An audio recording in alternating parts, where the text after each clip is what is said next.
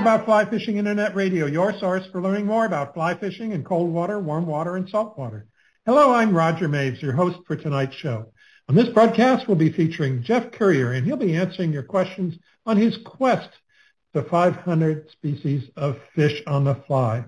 This show will be 90 minutes in length, and we're broadcasting live over the internet. If you'd like to ask Jeff a question, just go to our homepage, askaboutflyfishing.com, and use the Q&A text box to send us your question. We'll receive your question immediately, and we'll try to answer as many of them as possible on the show tonight. And while you're there, make sure you sign up to receive our announcements so you don't miss out on any of our future broadcasts. Just fill out the form on the right side of our homepage, and we'll let you know when the next live show will be. This broadcast is being recorded and will be available for playback on our website about 48 hours after the show ends. You can also find it on any of the podcast distribution sites like Apple Podcasts, Google Podcasts, Stitcher, wherever you listen to your podcasts. If you have to leave early, you can return to our website or any of the podcast platforms at your convenience and listen to the recording at any time. If you're out and about on Facebook, Instagram, or Twitter, be sure to share our podcast. And when you do, use hashtag AskAboutFlyFishing and hashtag FlyFishing. In fact, if you have a moment, do it right now and let everybody else know about the great show we're having right at this moment. The content of this broadcast is copyrighted and is the property of Knowledge Group Inc doing business is Ask About Fly Fishing. When we return, we'll be talking about Jeff Currier and his quest for 500 fish. Colorado River at Lee's Ferry is called by some the world's largest spring creek. It's a massive clear-running tailwater fishery that runs 15.5 miles from the base of the Glen Canyon Dam to the upper reaches of the Grand Canyon. At times, it gives the impression of being not one or two, but a series of parallel Spring Creek-like waterways. The fishing is great. The scenery is gorgeous. Lee's Ferry Anglers provides professional guide service to this outstanding rainbow trout fishery, as well as food and lodging at Cliff Dwellers Lodge and Restaurant. See for yourself why Lee's Ferry is on every fly fisher's must-do list. Visit leesferryanglers.com or call them at 800-962 9755. That's leesferryanglers.com or call them at 800-962-9755. Before we introduce Jeff, I'd like to let you know about the great prizes we have to give away tonight. Tonight, we'll be giving away a one-year membership to Fly Fishers International and a one-year membership to Trout Unlimited.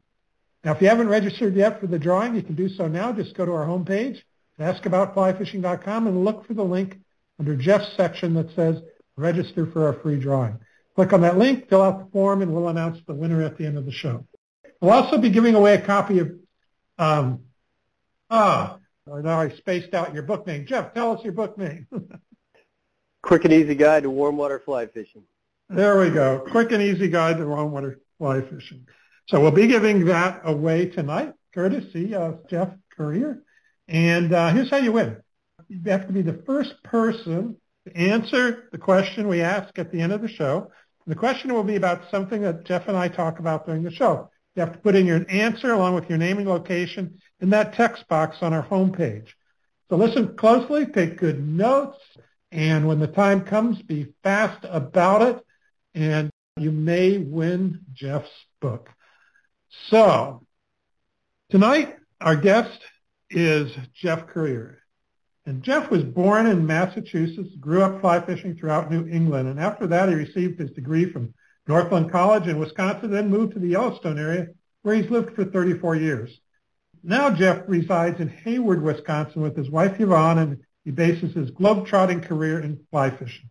He is an active member of the R.L. Winston Rod and Professional Advisory Team, as well as Simms, Scientific Anglers, Costa Sunglasses, Fly Fishers International, Yeti, Air Rafts, Outcast Boats, Kate's Real Foods, Be Alive, and Bauer Reels.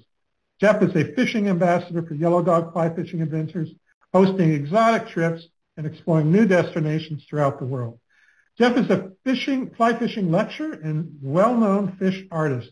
He's taught the skills of fly fishing, guided fly fishers throughout Wyoming and Yellowstone National Park, and escorted fly fishers throughout six continents where many of the world's greatest game fish.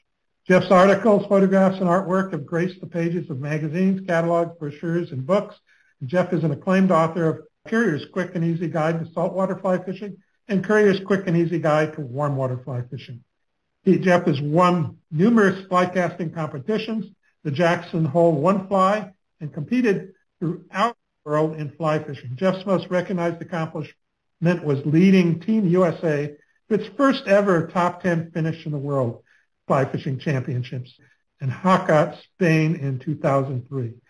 When not fishing, Jeff can be found lecturing throughout the United States and Canada on nearly every aspect of fly fishing. He demonstrates fly casting, teaches seminars on the basics of advanced skills of fly fishing, and presents many fly fishing destination programs ranging from waters in the Rockies to most the remote corners of the globe. Jeff, welcome back to Ask About Fly Fishing Internet Radio. Ah, thank you, Roger. Boy, after all that, this better be good, huh? Yeah, and guess what? I had to edit half of that out. yeah, I didn't know you were going to read the whole thing. That's pretty funny. No, I didn't. no, I, I have in my, I have in my script. I've got like the room for like one page, you know. Yep. And if it doesn't fit in there, then I've got to start cutting it out. You. Yeah. Funny. Yeah. So, needless to say, Jeff is well accomplished. We're joking about this, but read his bio on the website. It's all there. He's done so much in the world and contributed so much to the world of fly fishing. So he deserves all the kudos and recognition we can give him. And in fact, Jeff has been on more of my shows than any other guest. He's been on eight shows. This makes nine. Everything from European fly fishing techniques, chasing uh, Lake Nasser's Nile perch, mahseer in India, tigerfish in Tanzania, peacock bass, golden dorado, fishing in Sudan, fishing on St. Brandon's Atoll. So if you want to, if you like Jeff's stories, I suggest you listen to all these other shows we've done with him because you'll be pleasantly entertained for sure. So anyway, yeah, welcome back, Jeff. And, um, you know, we've touched on a lot of these fish you've been after over the years, but we've never really talked about your quest itself. So that's what we're going to do tonight. So starting out, how did you first become interested in fly fishing and what inspired you to embark on this quest to catch as many different species as possible? Well, when I was very young, my dad was a really good fly fisherman and like any fishing dad, he set me up with a night crawler, threw it overboard, and handed me the rod. And then I watched him work his magic with his fly rod from the back of our old town canoe, and he always caught more fish. So after about one summer of that, I asked for a fly rod for Christmas like 42 times, and uh, I got one. And the next year, you know, I was probably well. I remember I was seven years old. I probably was terrible, but luckily I was in Massachusetts, and the pond near our house was full of bluegill and pumpkin seeds and perch. And you know, if you are a little kid and your fly hits the water, it doesn't matter. You're still going to catch a fish. So I got into it really early, and the species thing never really hit me my first 30 years of life. But as a kid, I do remember like, you know, seeing a pumpkin seed, seeing a bluegill, seeing a perch, and always being really overwhelmed how beautiful they were and definitely noticed that, wow, there's a difference here.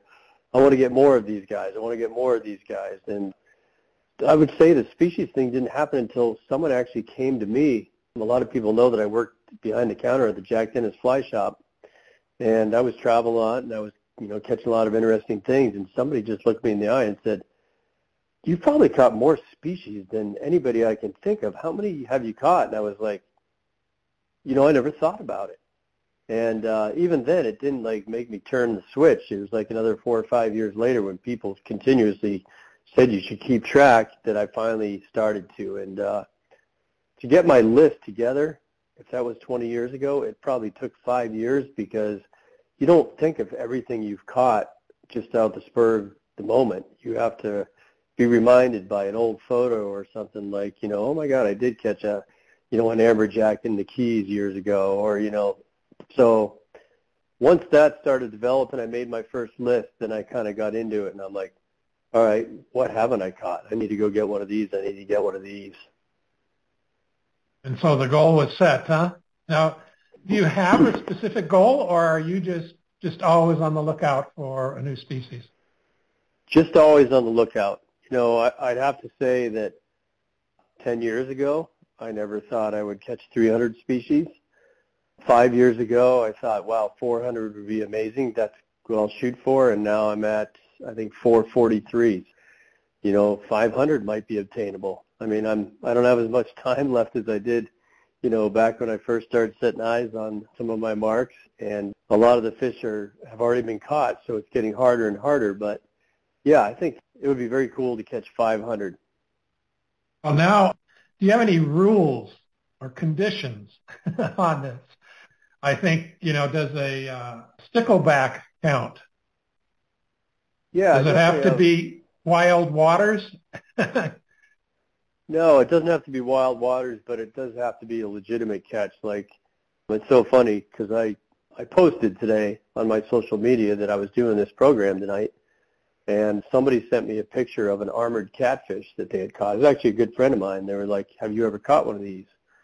And I said, "No, I put it this way, I've held them before, but I don't have them on my list because the one I caught was foul hooked, and uh, oh, he didn't eat my fly, so don't count it. And a lot of times I'll be with somebody, you know, trying to catch a really exotic catfish on a fly or something, and they'll be like, all you have to do is put a little bait on there, and or you know, put some scent on there. And I'm like, no, that's not the way I want to do it because I would not count that on my list either. And as far as size of fish, you know, I don't think I'll ever go out and target a stickleback. I don't think I'll ever go, you know, nymph the reef, you know, in the ocean. I heard there's, I heard there's somebody somewhere in this world that's trying to rack up species by nymphing the reef, catching, you know, the the aquarium fish, and that's cool. It's probably pretty fun, but that's not the kind of goal I'm after. Uh-huh. That being said, I caught a red-sided shiner on a dry fly one time when I was casting to a big trout, and that little red-sided shiner was probably, you know, three or four inches long, and I'm like, you know what? That was a legitimate catch. He's in the mouth. he ate my fly. He's going on the list. So he's going on the list. Okay, yeah. So there's no real either on the low end or on the high end. I mean, mako sharks, you know, are potential species as well. Yeah, makos count absolutely. Yeah, there's no Okay. big size fish. If they eat the fly, whether it's an arapaima, a mako shark, or you know, I was recently ran into my first great whites, and my buddy was like, "You need to try and catch one." I'm like, you know, these ones are a little big even for Currier, and they were they were big. They were all like 14 to 18 footers surrounding the boat. I'm like, yeah, we're just gonna watch. yeah, I remember interviewing Conway Bowman because he's out of, I think he's out of San Diego. And He goes after the Makos, and yeah, he was telling stories about hooking up, and then the Mako goes, you know, flying over the stern of the boat, and it's like, oh, do you really want to be doing this? it sounded pretty exciting. I don't know. So, have you tried for. Makos yet? No, it's funny. Well, I did try for him years ago, and uh, I couldn't get Conway. He was busy, so I went with uh, another guide, and I did hook a mako. I didn't land him. We caught a bunch of blue sharks. It was the wrong season, but Conway and I did the Pleasanton Fly Fishing Show together, and we did a book signing together, and we were talking about it. And he said, uh, "I need to get down there and get a mako," and so I'm going to do that. He Yeah, said, "Come on down," yeah. so I'm going to make it happen because I I need to catch a mako. Add it to my list. Yeah, yeah. Yeah, so yeah, I think those are pretty reasonable rules. And you're right, you know, there is a lot of tiny, tiny fish in the world that um you wouldn't want to mess with anyway. Like you said, a lot of the tropicals and stuff are you know, I mean, you couldn't get a hook in their mouth, I don't think. So uh, kind of out of scope.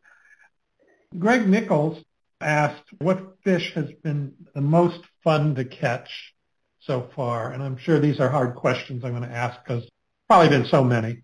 But um, anything one stand out? Is there a story behind it? Yeah, well, I mean, there's there's a lot. I mean, so many fish are fun. I would have to say, I'll kind of lean into what is my favorite fish, which is a very common question I get, and it's a smallmouth bass.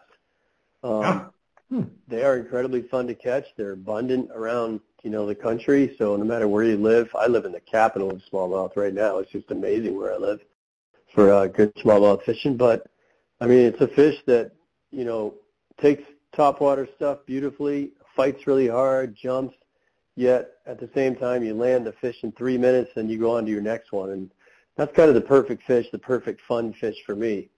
And uh, I always look at people when it's a face-to-face conversation. I kind of stone face them for a second because they love that answer, but that's not what they wanted to hear. So I will add to that. So I will. I'm sure people are thinking right now. So I will say that like peacock bass are pretty damn fun too. Yeah, yeah. I hear what you're saying too. I mean, the last time I caught a tarpon, it was in a deep channel, and it took like 40 minutes to bring that in, and I was exhausted. And I think that the most fun of catching a fish like that is when it first takes the fly and it jumps. Right. it jumps. After that, it is just grunt work, you know. It's uh so I hear what you say about hooking up, having a fight, bringing it in, letting it go, and going after another one. It definitely is a lot of fun. I remember as a kid, first fish I ever fished for on a fly were largemouth bass in a little farm pond by our house. And um and those were a blast, you know, sun setting and they're hitting top water flies and just a blast, you know. Um and the fight didn't last long, but yeah, they were a lot of fun. Phil McCartney wrote in here on the internet and he says the boundary waters in Minnesota is well known for smallmouth fishing, but other areas of Minnesota have excellent fishing for smallmouth. He wanted to know if you had any experience in fishing smallmouth up in uh, in Minnesota. Yeah, I spent uh, quite a bit of time in the boundary waters when I was in college. A lot of people know, but I went to college right here in in uh, Wisconsin, and uh, I'm a naturalist, so I had to do a lot of like survival classes and outdoor education classes. So I was in the boundary waters in the Quetico a few times, and yeah, the, the smallmouth fishing up there was absolutely unbelievable. What a great place. It's funny that you know a lot of fly fishers aren't aware of number one how great smallmouth fishing is with a fly rod, but also of the boundary waters. Everybody wants to charge out to Montana, Idaho, Wyoming, and trout fish, but uh, pretty good place to go. Little tip there. Yeah, well, you're in the heart. Incredible fishing now, uh, and fishing so close between Minnesota, Wisconsin, Michigan, upper the UP, and then yeah, Boundary Waters up there. I know I I went to high school in Duluth, Minnesota, and so we did some summer trips up there on the Boundary Waters canoeing and stuff, and it's just gorgeous up there too. I did but, not. Um, I did not know that. What? That you went to high school in Duluth. That's amazing. Yeah, for a year and a half. That's it. But that's where I graduated. My dad was in the Air Force, so we traveled around all over the place. But but yeah, it's um yeah, I just had Tim Jacobs on my show and yep. um, you know, he is lives in Colorado, but he also spends the summers in uh, Michigan and just talking about all the great warm water fishing out there. So yeah, you're surrounded by it by now. Yeah, right now. So that's great. Let's see here. I need to take a quick break, and um, then when I come back, we'll talk about some more of these catches that you've had. So hang tight, and I will back in just a 30 seconds. Muskie Town is so much more than a muskie fly shop. Whether you're a muskie fly fishing guide, an experienced muskie hunter, or just getting into predators on the fly, wherever life's adventures take you, Muskie Town's proven lineup helps you be more successful on the water. They have rods, reels, lines, and flies for muskie, pike, and bass. Most of their flies are tied in-house, and they fish them at every possible opportunity so they know what works, why it works, and exactly what you need to put big fish in the net. Sit back, relax, enjoy legendary fly shop service, and let them know if there's anything that they can ever help you with. Next time you think of Muskie, go to Muskietown. That's muskietown.com or call them at 763-312-6012. It's muskietown.com, 763-312-6012. You're listening to Ask About Fly Fishing Internet Radio. We're talking with Jeff Currier about his quest for 500 species of fish. If you'd like to ask Jeff a question, just go to our homepage at askaboutflyfishing.com use that Q&A text box to send us your question. So another question from Greg Nichols was, which has been the hardest to catch? And I go, you know, I, like we talked about before the show, and, and you can address this because hardest is kind of a subjective term. In other words, it could be hard for so many reasons, right? So right. there's many answers to this question. Go for it. Yeah, so I'm going to give two answers, and one I'll give now, and then I have a feeling somebody's going to ask a question like, "What was the hardest journey you ever went on?" or something, and then I'll come into the other one. But so the hardest fish I've ever had to catch probably would be the golden mahseer, but I'm not going to tell much about that yet. The most recently hardest fish I ever had to catch was a milkfish. And a milkfish is not necessarily the hardest fish to catch, but every once in a while you get jinxed. And uh, this fish has given me a lot of trouble. Let's just say that. I've been to all the right places. I've seen them. I could be fishing with you, and you've never seen one before, and we're fishing together, and you catch one, and I don't get one because when you hook it, it takes an hour to land, and then they're all gone by the time you land it. So a funny thing, I was hosting a yellow dog trip to Providence Atoll in the Seychelles, which I do about every two years. I'll do a trip, and I did two of them last year because I'm still doing makeups from from uh, COVID. And so I have 11 guests, and they're paying a lot of money to go on this trip, and the trip is obviously about them. Well, we get off the plane to get on the boat to fish Providence, and the guides, who are good friends of mine, run up and like, Kurt, this tomorrow's the best chance you'll ever have to catch a milkfish. The tides are perfect, blah blah blah blah blah. And I was like, guys, I can't just go fishing for milkfish tomorrow. Everybody here wants to catch a GT. They're on the trip, blah blah blah. And they're like, all right, we're just telling you. So at dinner time, we're getting the orientation stuff. I do my talk. The guides do their talk, and I just couldn't hold back. So I'm like, by the way, and I have some friends in this trip. I'm like, anybody would be willing to go try to get a milkfish tomorrow. I know everybody wants a GT, but you know, we could go get a milkfish and probably get it done pretty quick, and then we can fish GTs the rest of the week, hoping for a volunteer. Like two of my friends would raise their hand. Nobody said a word. And then the two guys, the two guys that I really didn't know very well, were just super nice. Like, well, Jeff, if you got a goal like that, you know, you told us to all have goals, and we can get our goals late in the week. If tomorrow's the best day, we'll go with you. So I'm like, okay, I got the two guys that I'm, you know, I know, but I don't know them that well. We go out for the milkfish, and sure enough, there's milkfish everywhere. And my buddy, Wesley de Klerk, who's a South African, that uh, he was the guide, he's like, right, Currier, just throw it out there. This is your chance, blah, blah, blah. Well, I made a few casts. The fish aren't eating the fly. You know, they're all around us. I'm just like, oh, God, the jinx is still going on. I go to do a quick roll cast. And when you're fishing milkfish, you have an algae fly. And I'll be honest with you, 99% of my life these days I'm fishing barbless, but because it was the first morning, I had a barb in the fly. Well, the fish moved under the boat to the other side, so I went to do a quick roll cast. I did it real fast, and the fly shut up, went through my bottom lip and into the top lip and shut my mouth. Oh my God! And I got, I've got my buddy Wesley, who hasn't seen me in like two years. I got these two new guys that I'm supposed to be the expert hosting the trip, and uh, I'm like, so I figured I could rip it right out because it's got a, no barb, right? Well, there was a barb. So I did pop it out of the top lip, and but by the time I yanked on it a couple more times, it didn't come out. There was just blood squirting everywhere, and everybody's looking at me like I'm just like out of my mind. Can't believe it's happening. I had a turquoise blue, beautiful new sun shirt from Simms. It's turning red fast. And Randy, who one of the guys there, who now, by the way, both these guys are good friends, he's like, Jeff, you want me to help you with that? And I'm like, uh, yeah just yank it out. And he tries to yank it out and it doesn't come out. And he's a doctor. So then he reaches down, grabs his pliers. He goes, this time we're going to get it. And he just, he's like, or do you want to go back to lodge? I'm like, no, we're not going back to the boat. And he ripped it out and like half my lips stuck to the hook and blood everywhere. And I couldn't even like fish. I made a few more casts, but I was like, you know what? This is kind of, it's just not my my luck. So I want one of you guys to get up and do it. And Randy gets up, and makes two casts, and catches one. Catches it, yeah. Uh, yeah, which was awesome. I mean, I was actually I thought it was pretty damn funny. And then the best part, so then the milkfish are gone. We go fish all day, and I catch a giant trevally that is like the biggest one of the trip. And I really would much rather had anybody else catch that.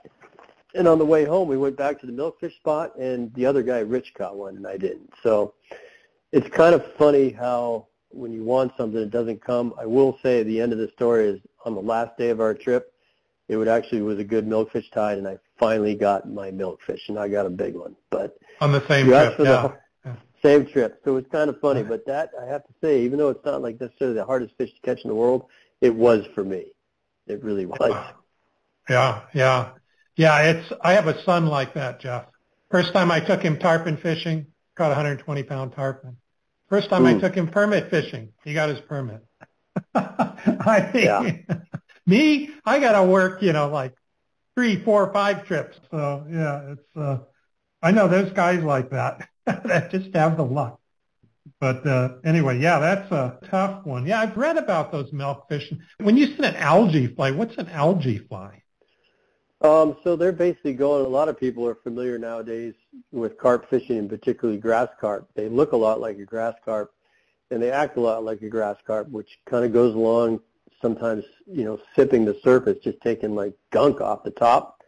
Well, milkfish are kind of the grass carp of the ocean. They're out there just sipping like gunk algae off the surface. So it's really hard to get them to eat a fly because they don't like see something and go charging for it very often. A lot of times you might even be flossing these guys, but if you can find a situation where there's not a ton of algae and they're they're hungry, they will move to a fly. Like so I said, not super uh, hard to catch. It was a nemesis fish for me. It just kind of was funny, but yeah. it's done. Thank goodness. so they don't eat other bait fish or anything like that. They're basically vegetarians. Is that, or did they eat yeah, crabs 99%, and stuff too? Yeah. They are 99% vegetarians, but that's another funny story. One time I was with a guy and he caught one on a clouser. So, you know. Opportunity knocks, right? Yeah. Yeah, a very rare yeah. situation, but it happens. He's like, "What's this thing? This is ugly." I'm like, "Dude, I've been, I would cry for that thing right now." well, you got one. That's the important. Yep. Add it to the list. Yep. Add yep. it to the list. So, um, what about what's been the most memorable? And again, I mean, that could be situation, location, people you were with. A lot of those things play a role, I guess. Yeah, it's a broad question, but I, I do have one that really stands out.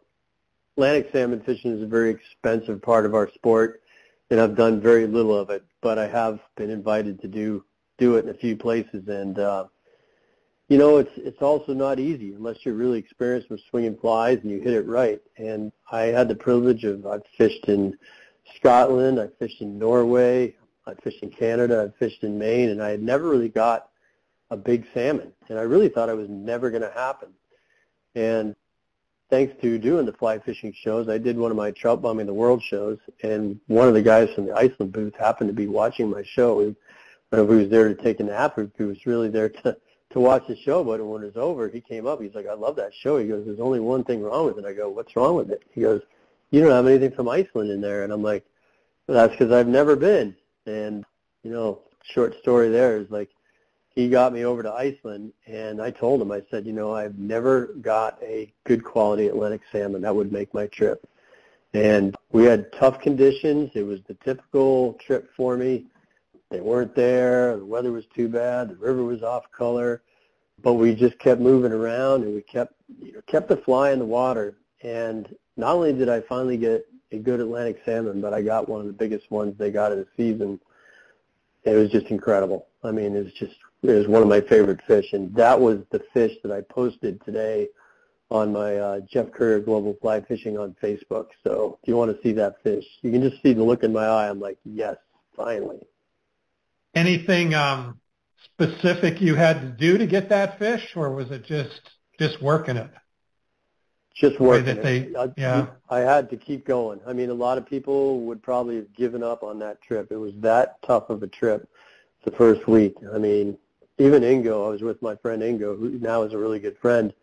I think he only caught one that first four days as well, and he's an expert. And but every time it was my turn, I went out there and gave her heck, even though it was cold and probably had leaky waders. It was raining, and um, I just wanted it. And that's the thing, you know, when it comes to going for the tough species, you have to want it. You don't get these things don't just happen. You have to want it. You have to, you know, keep giving it your 100%, especially on the tough fish, or they're not going to come. Yeah, yeah. You know, I hear a lot of stories about Iceland being a, a tough trip as beautiful as the land is, that well, you got the elements really working you over there most of the time. It sounds like. Um, they, they uh, do. Thank God yeah. for good waders and good rain gear. How long did you spend there? Week? Or? I've been three times now. Yeah, that first oh. trip was probably a two-week trip, and uh, I hit it off with the guys. And you know, I was over there really to write about it on my blog to help them develop and you know promote their business because you know I have a lot of people that follow my blog. And then also the next year I would have pictures to put into my shows. You know, I'm traveling around the country doing shows. And they had some success with, you know, the work I did for them. So I've been over two more times. I've done another salmon trip and then I did the the giant browns of Lake Thingvallavatn with the uh, fish partner guys. So I was gonna actually was considering going over in a couple of weeks, but uh, I think I'll put it off another year to go back over. Yeah, yeah, yeah. Uh, my daughter went there as well, not for fishing, but she just really enjoyed it. Sent back some beautiful pictures. So yeah, on the bucket list of many of us. Yeah. Um, let me just look at here. I think we have one of your friends writing in here. uh, Howie from Iron River. Um, yes. Excluding Wisconsin because that would not be fair. What U.S. state has the best fishing and beer? oh, boy.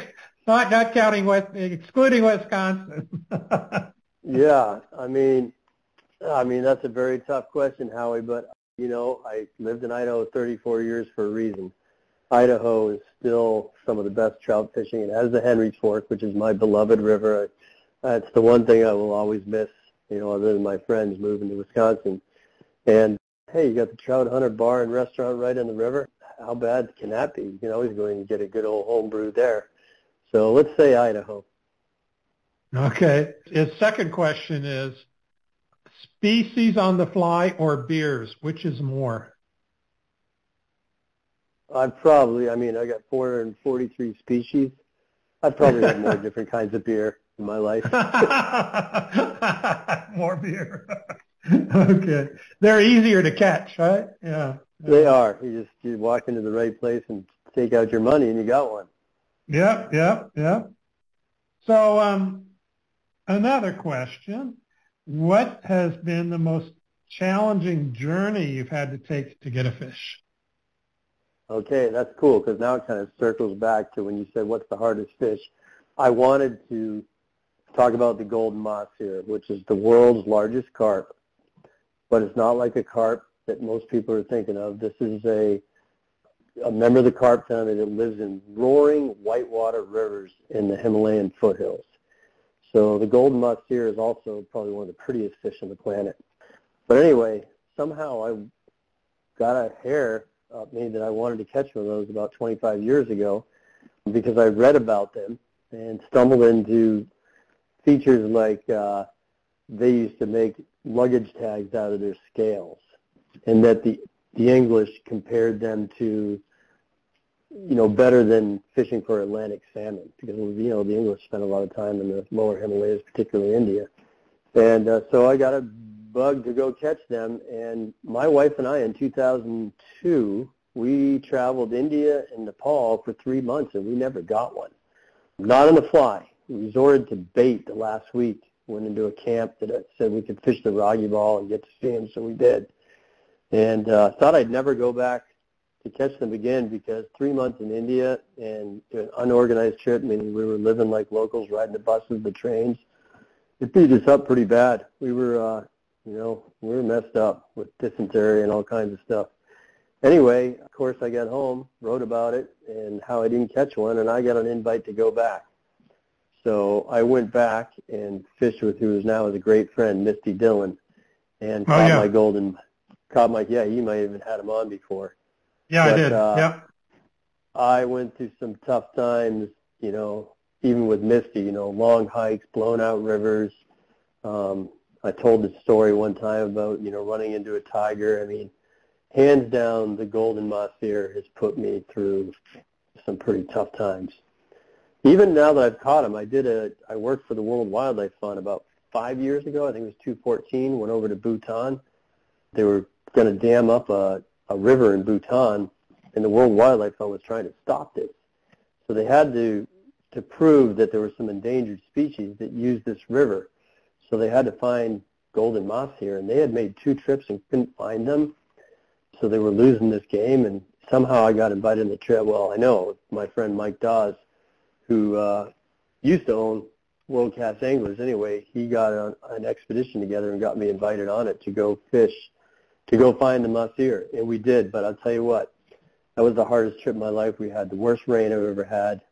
The tents they had for us, you know, everything was prepared ahead of time to float this river. The tents leaked, there were the insulate pads leaked, and we were sleeping on rocks.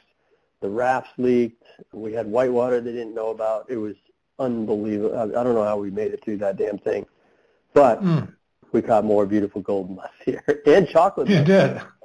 Huh. Yeah, another species of mahseer that I wasn't expecting that trip. The chocolate mahseer is a very, very cool fish. It doesn't get as big as the golden, but if you just Google like my name and Bhutan or my name and some of these other places we mentioned, you'll get these stories. But the uh, Currier Bhutan trip was definitely a good read if you have time. Yeah, yeah. So, um, are they? Is the mahseer? Is it hard to get them to take the fly? Is it that there's yes. not that many of them? Hard to find. What's the the big challenge? Yep, you get the whole package. So okay. the scarcity of that fish is unfortunately a big deal. You know that part of the world, you know, got a huge population I and people eat fish and uh, they're not afraid to throw the nets out and catch them. So, you know, it's hard to find good populations of mahseer. There's also a lot of pollution in places like India and Pakistan and Nepal. So, you know, it's tough on the fish there. Then you got to travel there. I mean, not everybody wants to hop on an airplane and fly to the Himalayas. It's a, it's a long way to go. And when you get off the plane, you're not there yet. You're probably going to be on a 12-hour bus ride and then maybe a boat ride and then a hike. And then, yeah, the fish are very difficult to fool. If you've done any carp fishing with a fly, you know that there are times when you see fish and you just cannot get them to eat the fly. Well, imagine, you know, fishing a roaring whitewater river and trying to get a fish. I mean, placing your fly in front of the fish is even harder than a, a pond or a slow-moving river. And then you you hook into, like I mentioned earlier, you know, the English considered the mahseer as one of the most difficult fish, um, hardest fighting freshwater fish in the world. So now you got to land them in whitewater. So everything is against you when you're fishing for golden mahseer. But when you get one, you know, it's the highest reward I'd say there is in freshwater to land a golden mahseer. And, you know, I love it. I'm going back to Bhutan exactly a year from now. We'll be back over there again, which is going to be very exciting. Yeah, yeah. Yeah, sounds like it. Well, it's nice to get some of those really tough ones under the belt, right? Yeah, uh, it is. Yeah, yeah, yeah. Okay, let me uh, let me take a quick break here, Jeff, and we'll come right back and uh, dig into some more of your great experiences. So hang tight. We'll be right back. Okay. Enrico Puglisi flies pride themselves with creating unique and one-of-a-kind flies and fly tying material. Enrico has been experimenting with durable synthetic and natural materials to create flies catch fish for more than 20 years. His innovative products, including brushes, fibers, and components, have made a major impact on the direction of saltwater fly fishing, and his methods and materials are respected worldwide.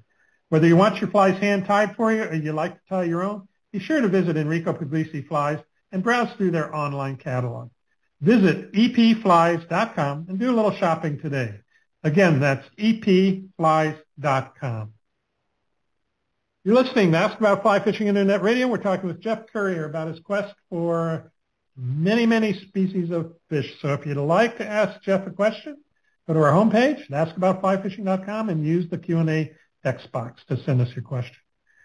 Okay, Jeff, I neglected earlier to ask you what's going on in your fly fishing world. I know you just made your move Wisconsin. And um, what have you been up to, and what's the forefront here of next things to do? Well, I uh, just finished the show season two weeks ago. I left my house here in Wisconsin on January 6th and did uh, almost all the fly fishing shows, which was up and down the East Coast. And in between the shows, I speak at clubs individually. So I believe between January 9th and March 15th I did 37 talks at the shows and clubs. So pretty much uh, since January 6th, all I've done is work. Um, on March 15th, after my last show, which was in Oregon, so I stayed in Oregon and did some uh, bull trout fishing, some steelheading, and some walleye fishing. Got some giant walleyes and big bull trout. It was really phenomenal. Uh, I got home a week ago today, actually, you know, we lived in our van throughout the winter, you know, bounced around hotels as the clubs and show put us up at.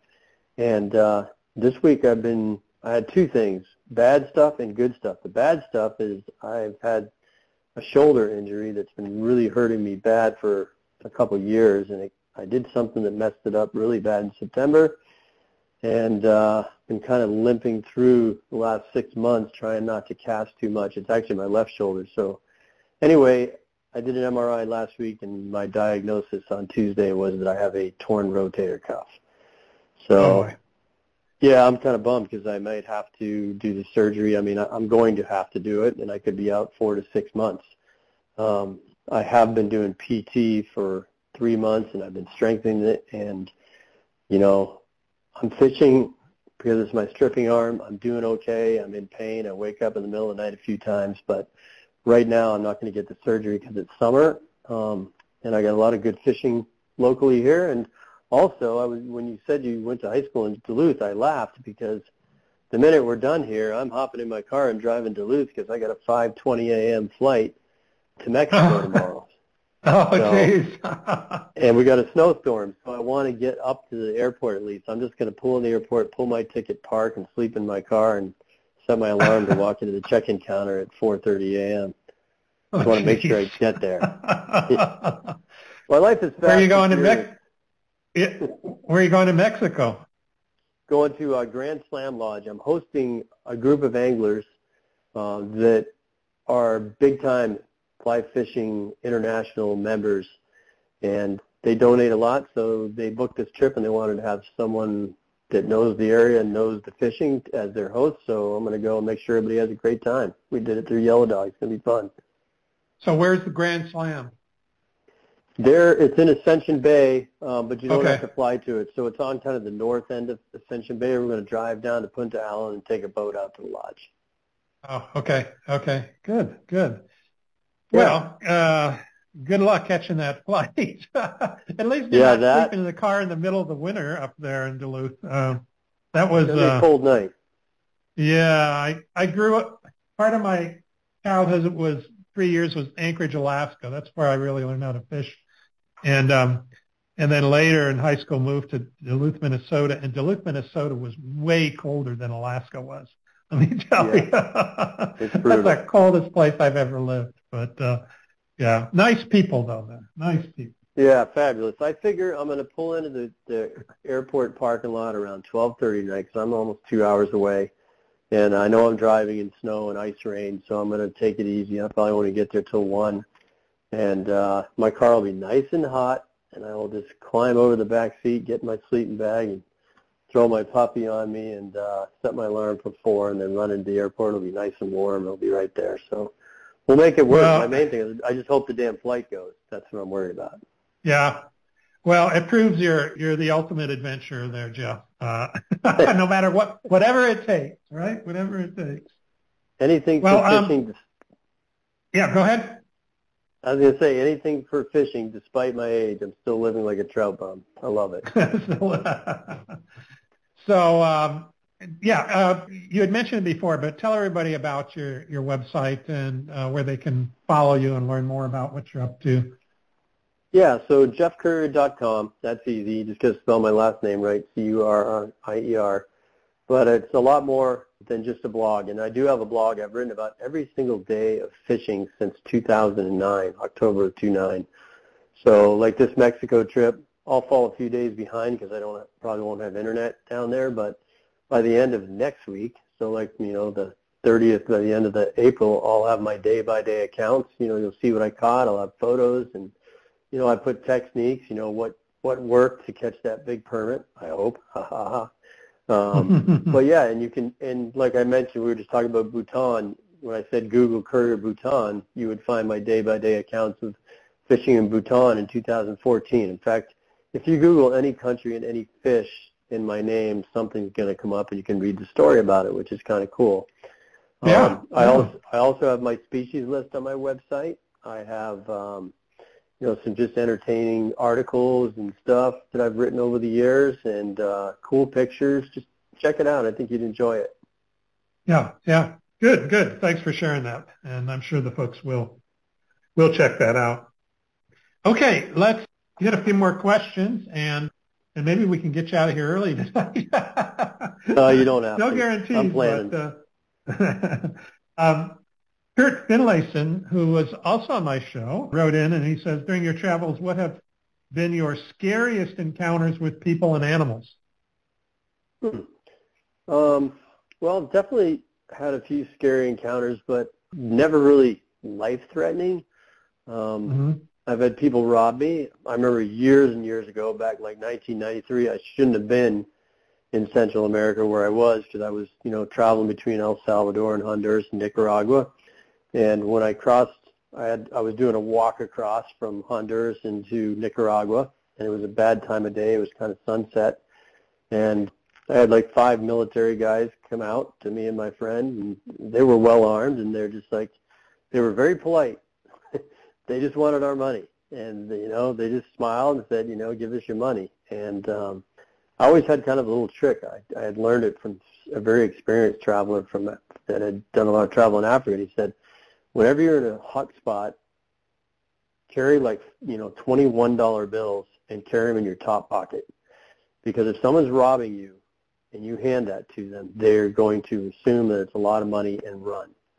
And that's exactly what happened in that situation. I knew I was going into a hot spot. I, I had read my Lonely Planet book, which nobody probably uses those anymore with the internet. But it said, be careful, you're probably going to have some issues here. And uh, these guys grabbed that wad of $25. It might have only been 18, who knows. And they took off. They thought they had it made, and we got to the, the customs and we're on the other side. Um, I was in a bus jacking in Malawi years ago, and that was with my wife. That was a little more life-threatening because there was a couple of people that got stabbed, and oh. we were okay. And the bus driver was a badass, and he got us out of there. And that's when we were fishing Lake Malawi. And then the scariest animal thing, if you go to the interview you did of me about golden mahseer in India, was when yeah. I ran into the, the tiger. Yeah. Um, hands down, yeah. that was a very close call. And uh, yeah. I won't tell that story, but you can definitely go and listen to it because that, yeah, was, go that was insane. It was insane. Yeah, yeah. I'm very lucky. Yeah, that's uh, that's funny about the money thing too. When I I went to high part of my high school was in a place called Newburgh, New York, and um, it was a rough high school. And I learned early on, guys would come up to you and they'd say, "Give me your lunch money," you know, and they'd want your lunch money. And so they'd, they'd empty your pocket. So I got wise and I started putting my lunch money in my sock. and I said, check me. I don't have any money. I don't have any money. And it worked. so nice. the sock, the sock trick may work too for you someday. well, I probably had money in my sock that day, but that's where I probably had my 20s and they yeah. it. it worked out. Yeah. Yeah. Yeah. So, um, Kurt's other question was, what has been your best experience with people? Oh man, pretty much all over the world. It's just like in the U.S. I mean, there's good people, there's bad people. If you kind of you know use your your sixth sense, usually you can find your way to to avoid the bad people and find the nice people.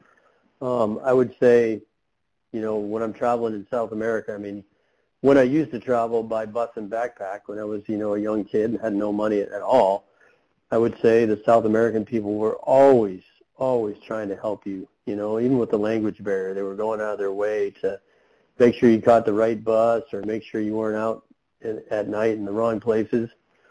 But I got to say, Africa really surprised me. My wife and I hitchhiked across Africa in 2005, um, but it was not a hitchhiking trip when we made the plans. We were going to ride the buses and you know rent cars and do this and that, but their bus system basically is dysfunctional over there. You could wait for a bus three days and it would never come. So the locals were like, we don't take buses. We just, you know, you just stick your thumb out and hop in the car and everybody's mm-hmm. nice here. And I couldn't even fathom, like, oh my God, I'm going to try hitchhiking in Africa.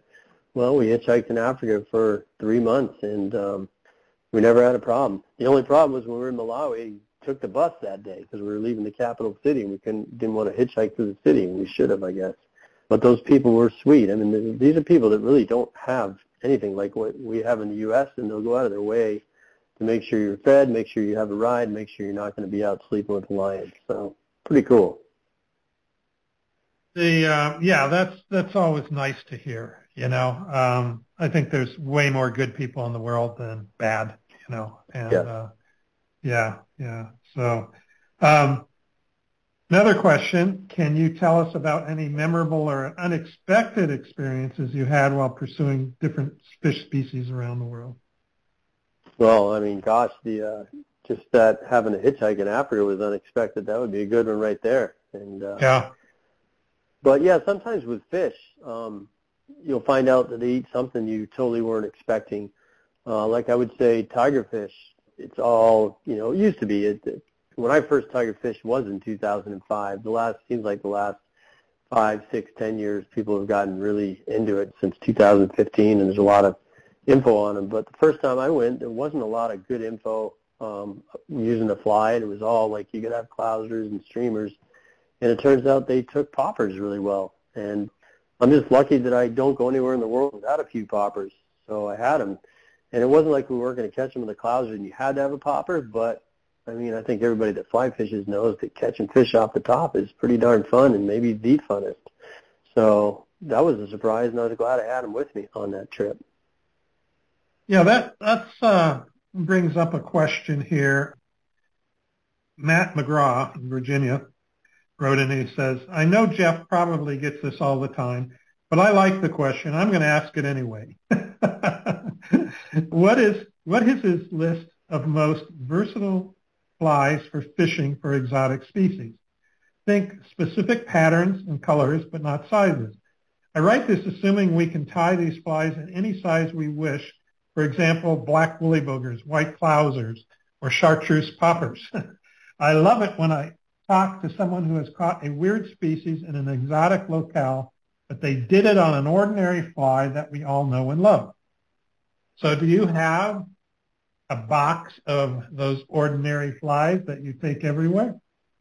Oh yeah. The reason you don't see me fly tying at the fly fishing shows in the wintertime, you know, you got Landon and you got Ben, you know, a lot of the guys doing the fly tying demos is because my fly tying, number one, is not nearly as good as theirs, but I'm also, by standards of people that want to watch, I'm very boring because I don't need a fancy fly to catch fish. So I would say the answer to the question, dry fly wise, I don't go anywhere in the world. Even if I'm going to Amazon, a peacock bass trip, I still have a very small foam box with an assortment of good trout flies. Like I'll always have parachute Adams.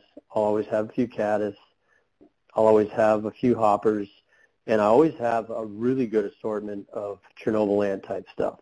I mean, I've caught mm. peacocks on Chernobyls. I've caught, you know, golden mahseer in Chernobyls. I've caught everything on Chernobyl ants. And, of course, big trout all over the world. And then the terrestrials, I mentioned hoppers, but I probably have a few ants and beetles. And those are small flies. So even when I go on an exotic trip for big fish, I still have that little box, takes up no space in my in my stuff, because if something weird happens, I'll have them. And it also in dry flies a pretty good assortment of poppers. I do bring a few nymphs, yuck bugs, prince nymphs, you know, some stone flies. Again, I don't go overboard if I'm fishing for, you know, tiger fish in Africa, but maybe I'll see, you know, they have a species of fish over there that's called a yellowfish. And I think there's at least 12 to 15 different species of them, but they act like trout. So when I see a big yellowfish, I want to try and get them. So I have my nymphs. And then uh, always a good selection of clousers, deceivers, and puglisi type flies, you know, the ones that are real cut that look like fish, in a variety of colors and sizes. You know, if I could only take one of all the flies you just mentioned, I would have clouser minnows. That's always going to catch fish everywhere in the world every species everywhere you go. That and a magic marker, and you're you're set to go, huh? Pretty uh, much, yeah. Yeah. Change up the color a bit if you need to. Yeah, yeah, yeah. I've caught just about everything on those clousers too. They're uh, what, what a great design and so simple too. You know. Yep. Yeah, yeah. There was um, another question here. Uh, what is your go-to fly fishing gear setup, and do you customize your equipment depending on the species you're targeting? Well, yeah. I mean, I guess uh, a lot of times I'll be going for a fish that uh, there's not a lot of information about, especially, you know, again, going back in my past. 20 years ago, nobody knew how to catch a Nile perch and a fly or, you know, the tiger fish thing was new. So I did have to figure stuff out. So I would have to say like one of the first things that I got really good at doing was covering water because, you know, I didn't really know the habitat um, and exactly where a Nile perch lived. And the first place I really chased Nile perch was in Egypt, and ended up going over there three times the next few years because I was really getting that fish dialed and I really loved him. But you know, I had to hit every inch of water. I didn't know if they lived in five feet of water. I didn't know if they were in 20 feet of water. I didn't know if they were behind rocks or under cliffs or near logs. So I did that. And also, you also have to break down the water column itself, you know, whether it's a river or lake, you know, these fish near the surface or in the middle or in the bottom. So these are all like things that I had a, a specific pattern in which when I got to the river or the lake that I had like a, a specific you know, way I did things in order and remembering what I was doing as I was going. So if I hit a fish, then boom, okay, maybe that's maybe I have a little bit dialed. And uh, I fish fast when I'm exploring water and trying to catch a new fish. I do it pretty quickly too because usually I'm a long way from home and it's a limited time thing. So you got to be efficient as you can ever be. And I guess another thing people don't think about too is that like you have to be in in really good condition. You know, I'm no specimen as far as health and being in good condition, but I always get as good as I can. Like I have this torn rotator cuff, but I've been doing everything I can the last few weeks to be ready for Mexico. Just you know, strengthening the muscles around my torn cuff so that I can fish, and and then endurance You know, I don't care if it's raining or snowing or if, you know, it's miserable out. I'm going to keep my fly in the water. You know, you don't catch fish by thinking about it and being on shore or, or back to the room early because it's raining out. You've got to be out there doing all these things. And then it comes to you. Then it happens. Yeah. Yeah. Yeah. You got to work for it, right? You got to put, put, it, put it all it. out there, right? Yeah. Always. And, and, you know, that's true for almost any goal in life. It doesn't matter what it is. But um, yeah, you got to put it all out there. Do you have any other, you know, you already mentioned this a couple there, but uh, any other insights or techniques that you've developed to increase your success rate, you know, in targeting these new species? I would say that I have definitely mastered the, the fishing multiple flies, you know, mm. at a time which is another thing because a lot of times you're not 100% sure. You have a good idea what this fish eats, but you don't know what color is going to be best or maybe they live in the murky water. So, you know, not only fishing multiple flies, but fishing the right fly. So like my top dropper almost always when I'm in a, an odd situation will be a very bright, flashy fly. So like fly called the Kreelex a lot of times I am fishing in the jungle and there's always a lot of rain so the water will be slightly off color and I feel like that fly flashes ahead of my regular looking flies that are going to be coming, you know, down my leader a little further and gets their attention and they bump into, you know, my black sculpin or, you know, my Clouser minnow or whatever.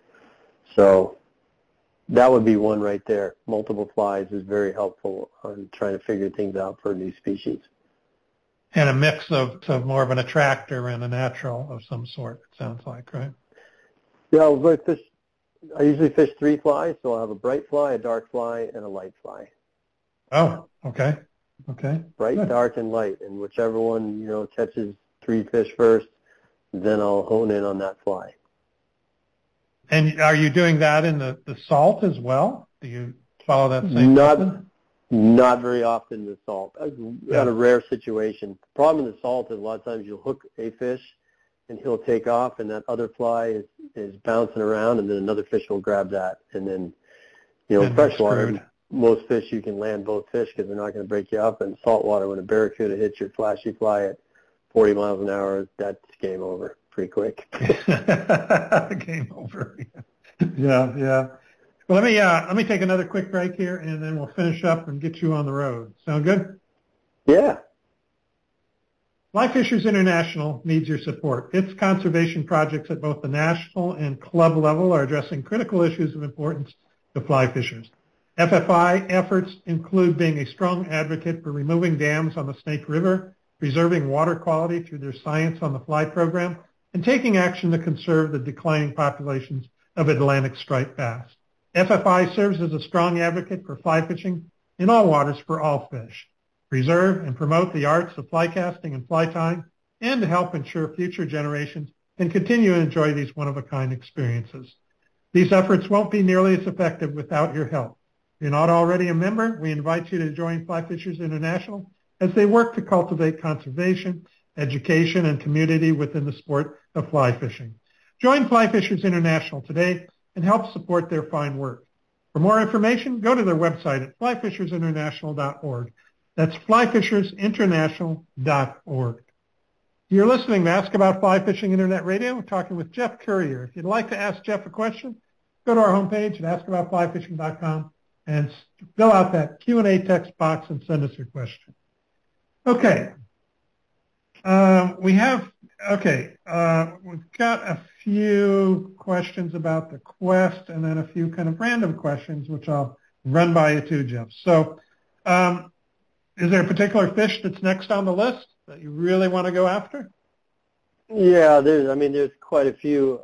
I'll say my dream fish that I want to catch is a Goliath tigerfish, which, you know, is uh, native to the Congo and the Central African Republic, both very difficult countries to go to these days because of, you know, the Congo's always got a civil war going on, and the Central African Republic, I think, is relatively safe, but there's issues traveling there now too for Americans. So, let alone to find a guide and a boat and all that stuff. So I don't know if that'll happen, but I really want to catch a Goliath tiger bad, and that's a fish that gets you know 70 to 100 pounds, different than the tiger fish you see in pictures nowadays in the magazine. It's just a monster.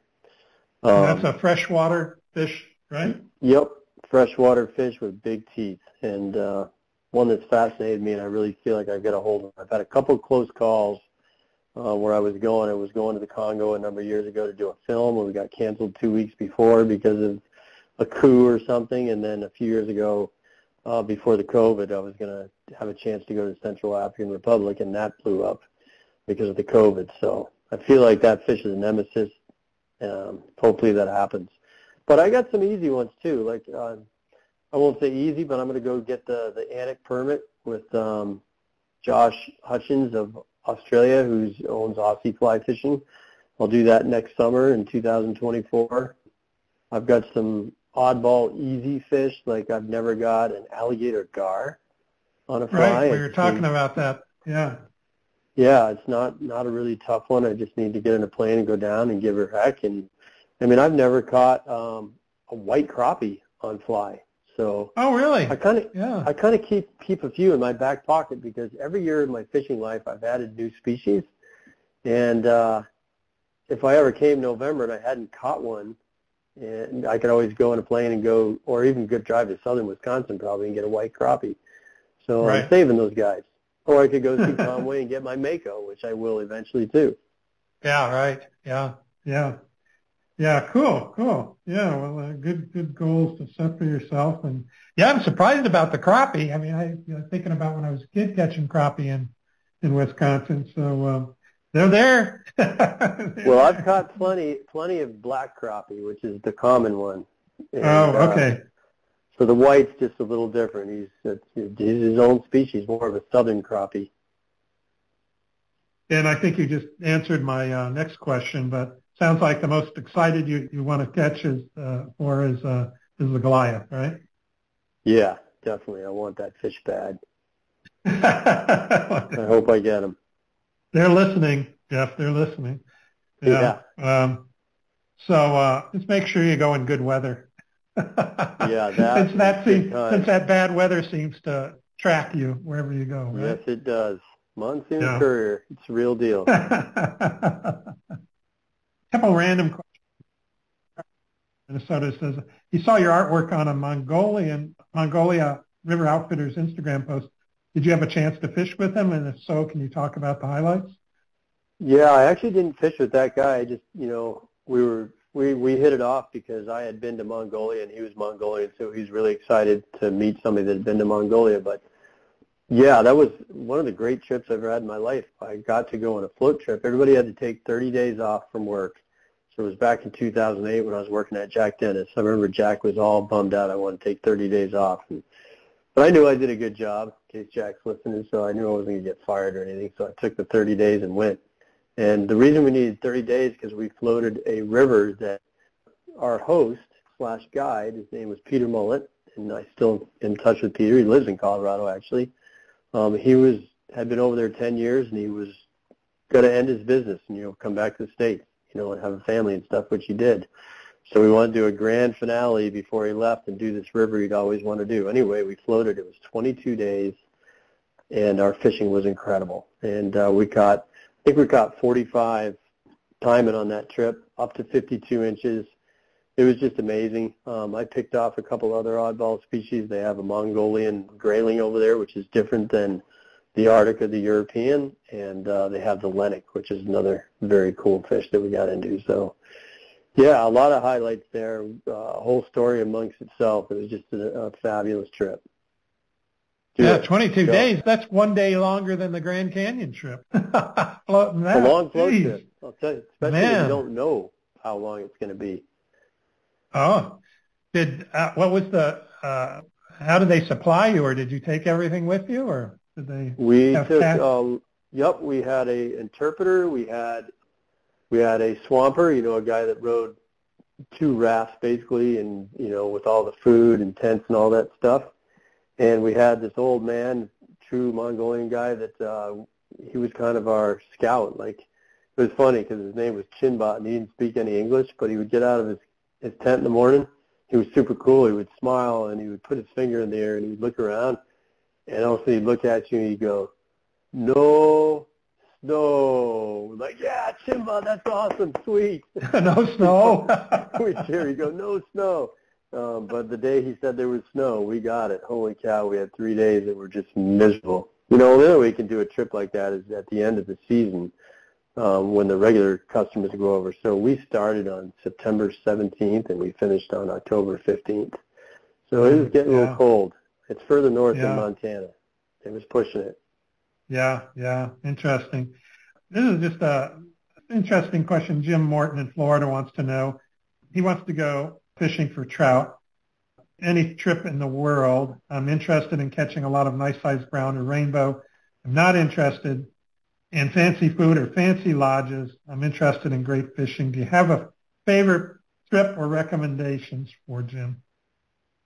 Yeah, I mean, I guess I don't know Jim's experience level, so I'll just I'll give you three answers if he lives in Florida, I'm gonna I'm just gonna make a guy, wild guess, and this is not an insult to you, Jim. It's just like I'm guessing that you are an intermediate trout fisherman, maybe even a beginner. I don't know. In which case, one of the great places to go, the good old Rocky Mountain West, or better option. It sounds like that money's not the big option there. Go down to South America, fish Patagonia, go to Chile or to Argentina. Lots of rainbows, lots of brown trout, lots of fish, very cooperative on big dry flies a lot of great guides. You don't want to go to a lodge, so I'm sure you could, you know, stay at a hotel and have a guide pick you up every morning and, and go fishing. My favorite place to trout fish is New Zealand. I mean, I just love it, but that's intermediate to advanced level fishing. You know, someone that doesn't have a lot of experience can still go there, but you have to realize that, you know, it's a situation where you're going to catch one or two big fish a day.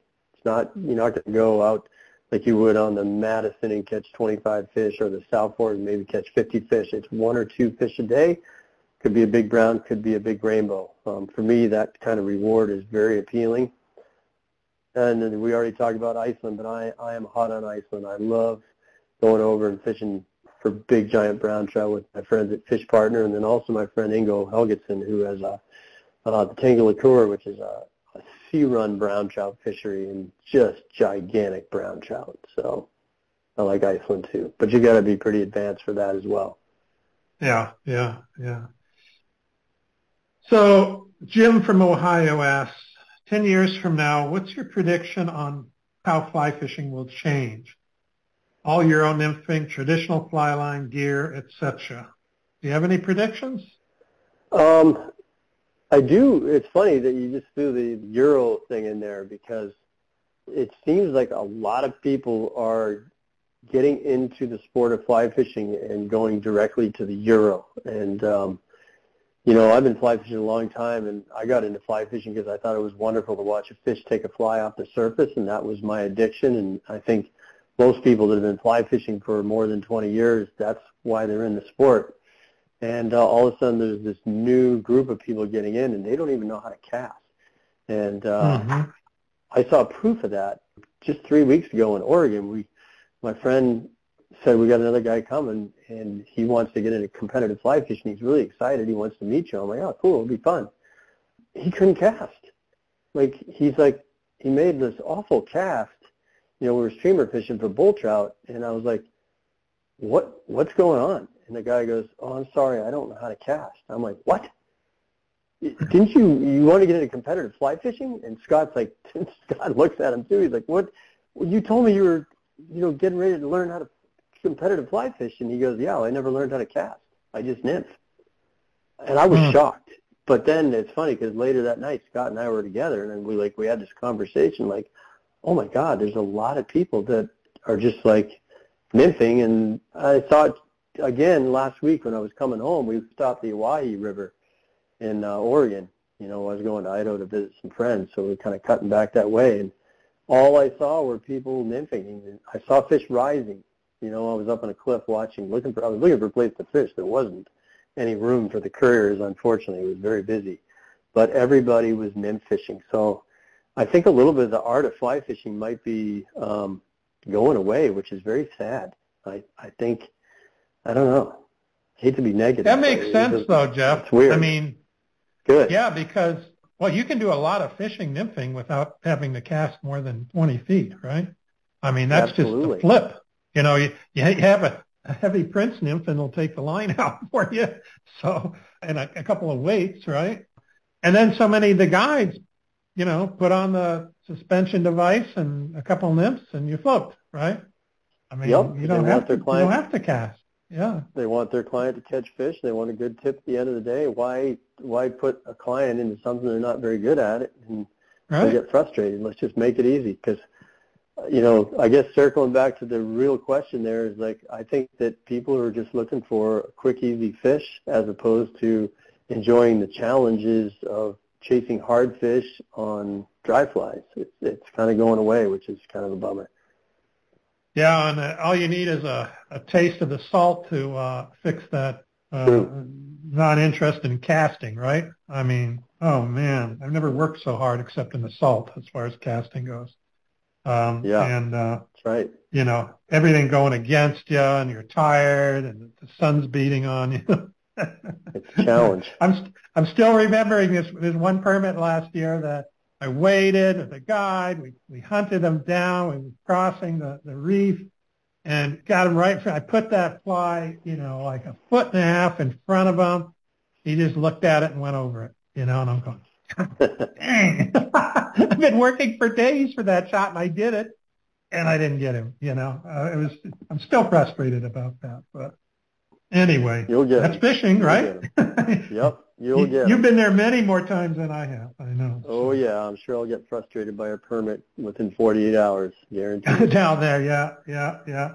A couple more. How has your pursuit of diverse species affected your perspective on fly fishing and its role as both a sport and a means of connecting with nature? Oh, I've always had a great combination with that. I I think that uh, you know I'm a bird nerd. A lot of people don't re- know that about me, but you'll uh, there might be three fish rising in front of me, and my buddy will come around the corner like, Kurt, what are you doing? I'm like, Shh, I'm listening to a bird. you know, I'm trying to get close to this bird. So I always mix nature with fishing, and I love it. And I think that I'm very fortunate that I've been able to travel around the world, so I've really got to see some amazing things in nature, you know, whether mm-hmm. it's a lion in Africa or, you know, the tiger in, in India. It's just, it's cool. 75% fishing, 25% nature. And uh, I think that's a good formula for people to go by, keep that diversity alive. Yeah, yeah. I think a lot of us feel that way, at least coming from the old school of fly fishing. It was, it was always, you know, just being out there, just being out there in nature was good enough, whether you caught a fish or not. And uh, I still, I, sometimes I do that in the lake by my house. I just go down and sit down and just sit there and enjoy it. Nobody else is around, you know, and uh, yep. it always feels great. Um, what final question here, what advice would you give other fly fishers who are interested in, you know, pursuing a similar quest as you have for all these different species? Um, I would say, you know, start your list right now. You don't have to be fishing to start your list. You know, don't turn the TV on and just go kick back and open up your photo albums and like, whoa, there's a pumpkin seed. Let me get that in my list. Uh, you know, there's a yellow perch or, oh God, I got to go saltwater fishing. I caught a butterfish when I was bone fishing and just kind of get that list going. I would separate it, you know, freshwater fish and saltwater fish, maybe even get even more detailed, warm water fish, trout, and, you know, and get that going. And then, then look into your home waters as far as what type of coarse fish you might have. Like most people don't think of like going out and targeting a sucker on fly, but if you got a trout river and you see suckers on the bottom where you're trout fishing, go back to that river and try to nymph one of those suckers up. Start pursuing oddball stuff. And uh, you know, it's funny, like if you and I were fishing and you hooked a big fish in the front of my boat tomorrow and we fought it for five minutes and we got it in, it was a sucker after we thought it was a big brown trout, we'd be a little disappointed. But if you start targeting that sucker, you realize how hard he is to catch. And all of a sudden, it's, when you get it, it's like very rewarding. And once you get that spirit about you, where like, okay, it doesn't matter that this is, you know, a chub of some sort. Maybe it's a horny head chub. I went out, I hunted this fish, I got it, I can add it to my list. That's friggin' cool. Yeah, yeah. Every fish is a good fish. Huh? It is. Yeah, every fish is a good fish. Well, let's wrap this up so we can get you on the road. So give me another 10 minutes of your time, Jeff, and we'll finish off the show. And you can go permit fishing and get frustrated. Sounds good. Maybe I'll even catch one. Maybe. Well, we're going to be giving away a one-year membership to Fly Fishers International, a one-year membership to Trout Unlimited. We're giving away a copy of Jeff's book, Currier's quick and easy guide to warm water fly fishing, which Jeff will send you out uh, directly. So hang tight. We'll be right back. We'll give away these prizes. You travel to fish. Medical and security emergencies happen. When they do, you can rely on Global Rescue, the world's leading membership organization, providing integrated medical, security, travel risk, and crisis response services to travelers worldwide. Without a Global Rescue membership, an emergency evacuation could cost you more than $100,000. That's why over 1 million members trust Global Rescue to get them home when the worst happens. Don't travel without Global Rescue. Membership start at just 129 and to learn more about Global Rescue's program, just click on the Global Rescue icon in the footer of our website at askaboutflyfishing.com or in the right column there on our homepage. You'll see a logo too. Take you right over to their site and uh, you can check them out. Just a quick reminder to everyone, before you leave the website tonight, please take a minute and give us your feedback about the show. You can find the link on our homepage in the section under tonight's show that says, what did you think of this show? Just click on the link, leave your comments. We'd really appreciate it. Now it's time to give away prizes. The winners of our drawings are randomly selected from the show's registration database. If you didn't register for tonight's show, it's too late now, but make sure you do so for our next show so you don't miss out on any a chance to, to win some of these great prizes. If you are the lucky winner, we'll contact you after the show to provide you with information on how to receive your prize. So the first thing we'll be giving away is a one-year membership to Fly Fishers International. And to learn more about FFI, go to flyfishersinternational.org. Okay, flyfishersinternational.org. They're a great organization to support and be part of. So if you don't win, go there, join anyway. Okay, so let's see. I'll fire up my database here and uh, have it select somebody here, and it looks like uh, Matthew McGraw in West Virginia. Matthew McGraw in West Virginia. Congratulations on winning that membership to FFI. And now we'll give away a membership to Trout Unlimited. TU, TU.org is where you go to find out about Trout Unlimited, another great organization to be part of. And our winner there is let's see here. Um, Sam, and for some reason it didn't send over your last name, Sam. So I do have your email address, Sam. You're in Ohio, and uh, I will reach out to you and uh, tell you, get you hooked up so that you can um, get your membership to Trout Unlimited. So no problem there. And now we'll give away a copy of Jeff's book and Currier's Quick and Easy Guide to Warm Water Fishing. He also has one on saltwater fishing as well. So um, you want to check those out. Now, so the question is, let me clear my queue here. And uh, on our homepage of the website there, you just put in your answer along with your name and location. First person that gets to answer the question right will win Jeff's book. Now, the question is, I asked uh, Jeff some insights or techniques that he's developed to increase his success rate when targeting new species. What was one of those things that he does in fresh water specifically to increase his chance? What did he talk about? Okay, Jeff, let's see if we had somebody that's got the right answer. Got to wait a few seconds for the pause or the delay in our signal so that they can hear it and they can type. And um, see if I phrase that well enough to get myself an answer here. Maybe it's too hard. okay, looks like we, okay, we got some things coming in here. Looks like the first one is like Matt in Covington, Virginia. Matt, I don't have your last name here. Uh, so um, he says three flies at a time. And that, is that the right answer, Jeff? That's one of the many answers. That's legit. He wins. He wins. okay, that's legit. So Matt, send me your. You can use the same box, and uh, oh, this is hold it. This is the same Matt McGraw that won the uh, the other prize, I think.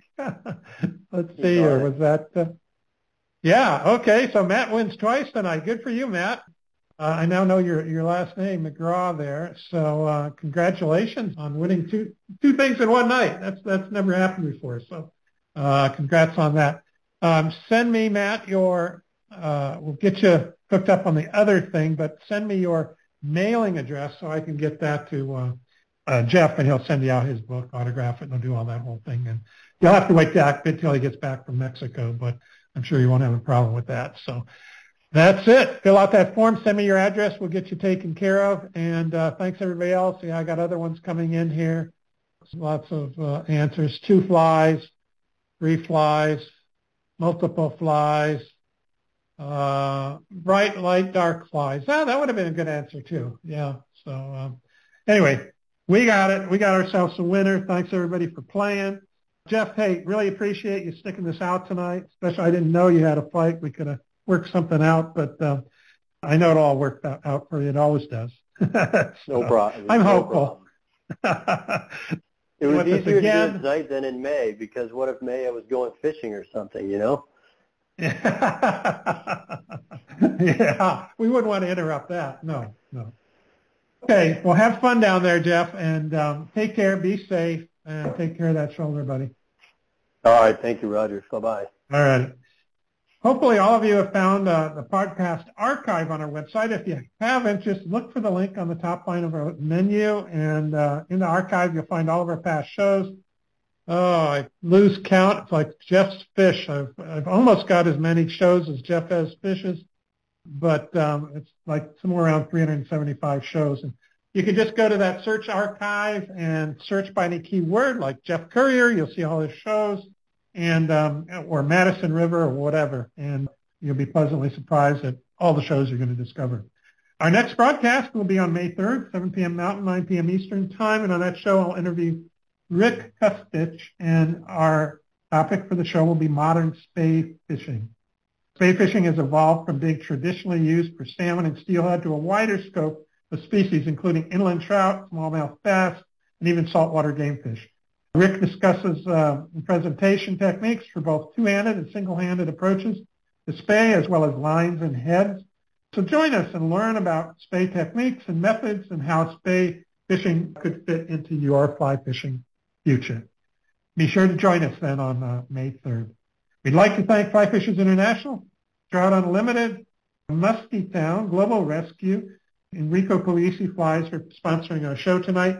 Don't forget to visit our website at askaboutflyfishing.com and make sure you're signed up to receive our announcements so you don't miss out on any of our future broadcasts. Thanks for listening to Ask About Fly Fishing Internet Radio. We hope you enjoyed the show. That's it. Good night, everyone, and good fishing.